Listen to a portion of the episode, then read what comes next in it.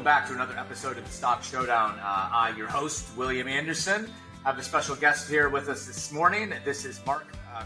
If I'm saying that right, Mark, you can correct me if I'm not. I butcher a lot of names here in the high school. Uh, I'm a sports broadcaster here for the high school football team, so I, uh, I butcher a lot of names, so I apologize in advance, Mark. Butchering that last name, I also apologize in advance right here for the school bell that's ringing. We are coming live from my classroom here at Sparta High School. But uh, thank you, Mark, for uh, again accommodating my schedule. Uh, I do appreciate that. But a little bit of background on our esteemed guest here, Mark, uh, for this morning is I love the intro here. So I, you know, I find it like I, I need to read it verbatim because it makes so much sense. Is building cash flow and having quality time with your loved ones can be a struggle. Real estate investment and financial freedom feel like the quote unquote someday goals, uh, but with a little understanding of how the financial system works, even first time home buyers can be on their way to big profits in less time through Airbnb rentals. I mean, if that's not an elevator pitch, then I don't know what is. But that was a fantastic intro for our guest, Mark Krikke, who's going to now educate us on how, like, even you, the high school audience, how you can get started um, at such a young age on, on taking advantage of the untapped resource of the Airbnb market. So, without further ado, Mark Krikke, everybody, thank you. Thank you very much, William. I guess uh, class is in session. yes, indeed. So, listen up. Here we go. Our esteemed guest, Mark. How did you? Again, how did you get into the business? And and uh, tell us again where you, your backstory, where you came from, and, and then how you eventually got into uh, what you do today, which is maximizing your cash flow through Airbnb rentals.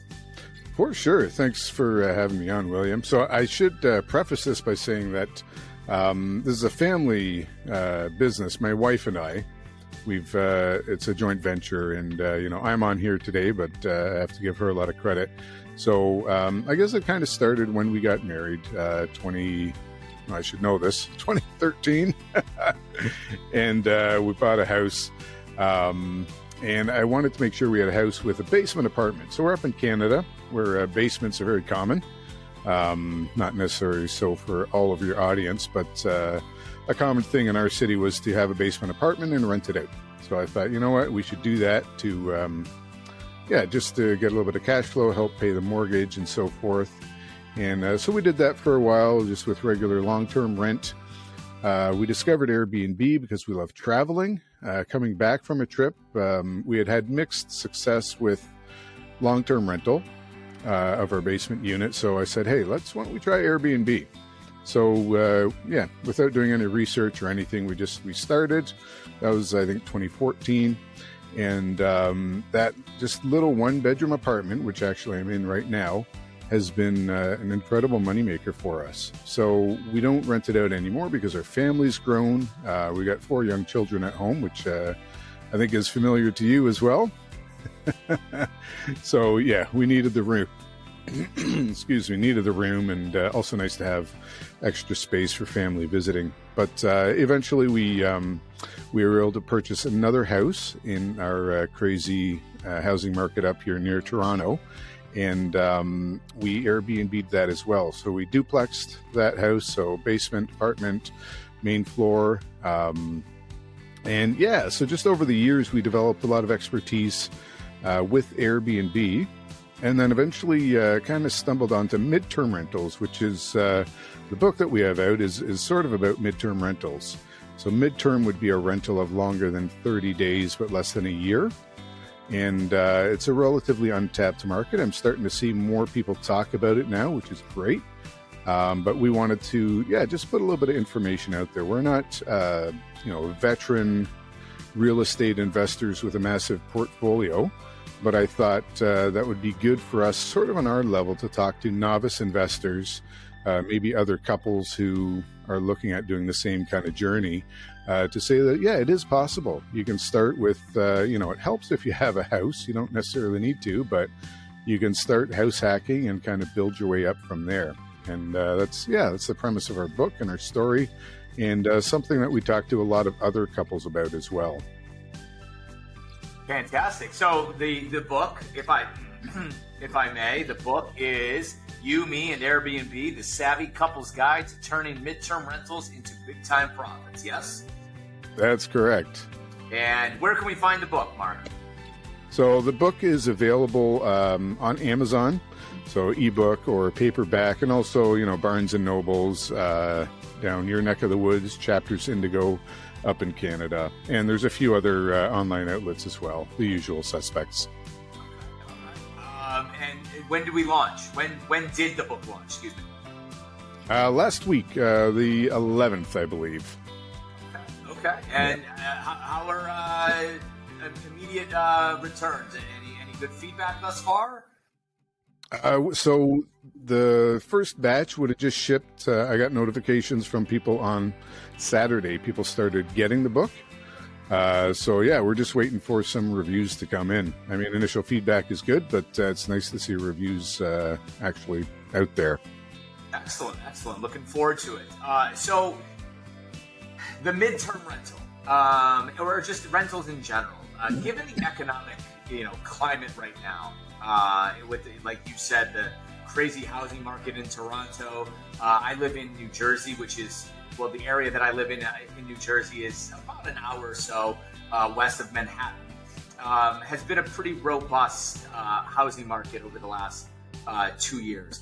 Uh, do you feel like it has priced a lot of people out of the market to try and take advantage of doing Airbnb rentals for maybe again first-time home buyers or again people that are trying to look to move up? in the market? What have, what, have, what trends have you seen over the last two years?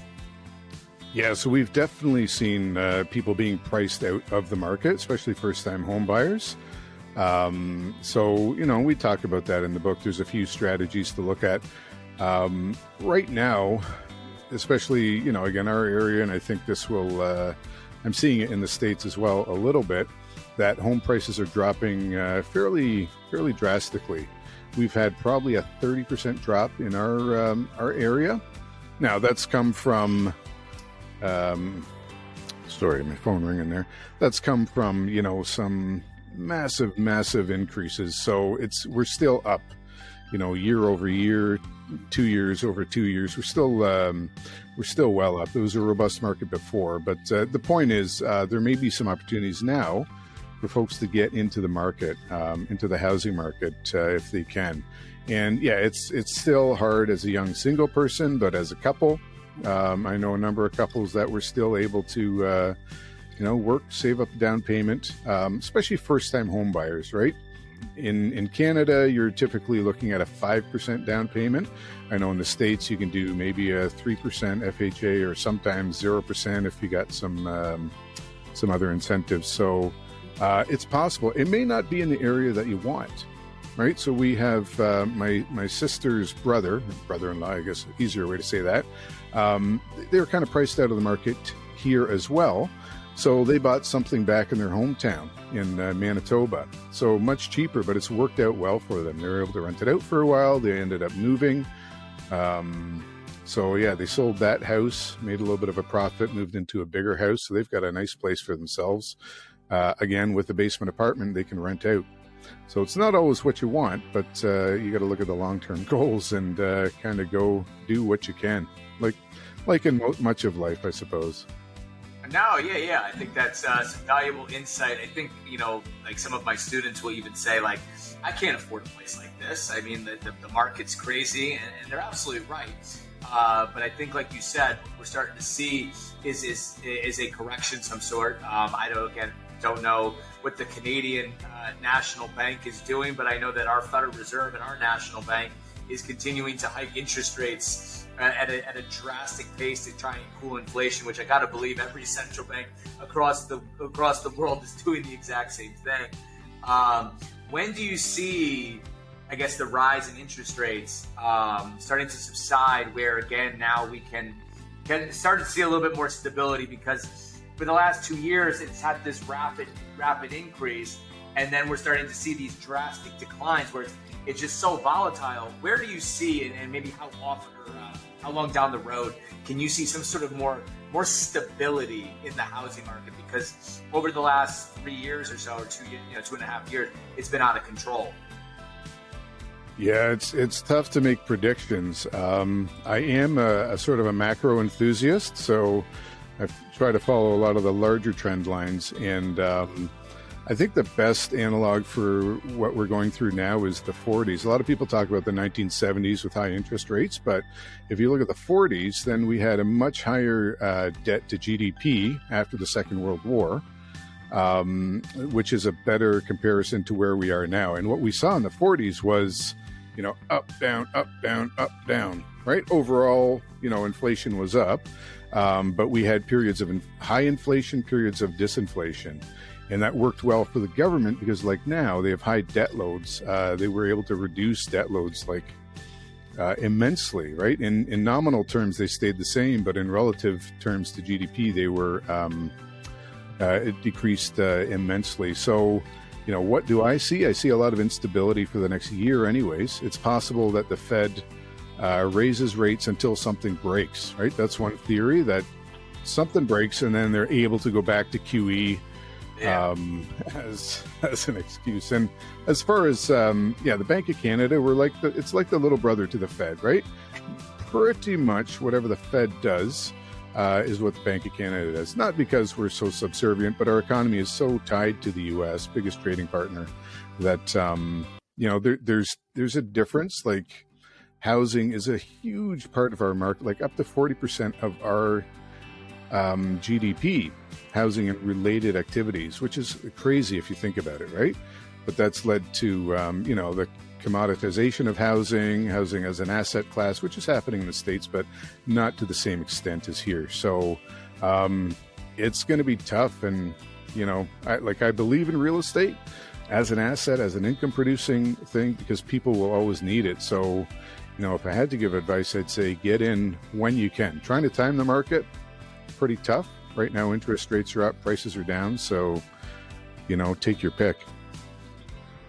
So yeah, I, um, I, I couldn't agree more with you as far as I love the the macroeconomic uh, tie-ins. I just got done teaching a section on macroeconomics, so hearing again those buzzwords of GDP and debt to GDP ratios that definitely helps solidify that what I'm teaching does like exist outside of like textbooks in the classroom. Like these are real concepts that investors like yourself pay attention to and are important to be cognizant and aware of. So thank you uh, for giving me that affirmation there.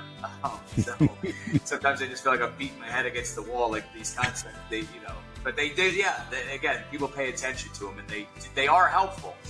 So the uh, and I think you said it really good at the end there is advice. Um, this kind of ties me into the very end of most of my uh, most of my interviews. Is what kind of advice do you have to high schoolers growing right growing up in this day and age right now in this in this economic climate? Um, and you had said like you know get in when you can. Um, do you have any other further advice for again you know these high schoolers that are you know 14 through 18 years old right now, and um, some of them are going to be you know in the market you know, a year from now, two years from now, some maybe not for another five years or so. Do you have any advice for these kids growing up right now? Uh, my advice would be work on yourself and your skills.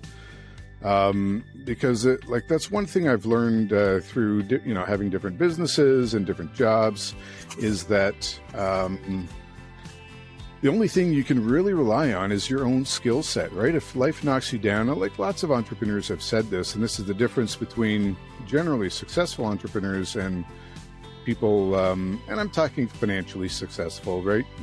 It's not everything in life, but we're, we're talking about finance, so we'll kind of keep it to that. So people who aren't necessarily uh, financially free um, is that ability to um, to start from zero wherever you are and build something up.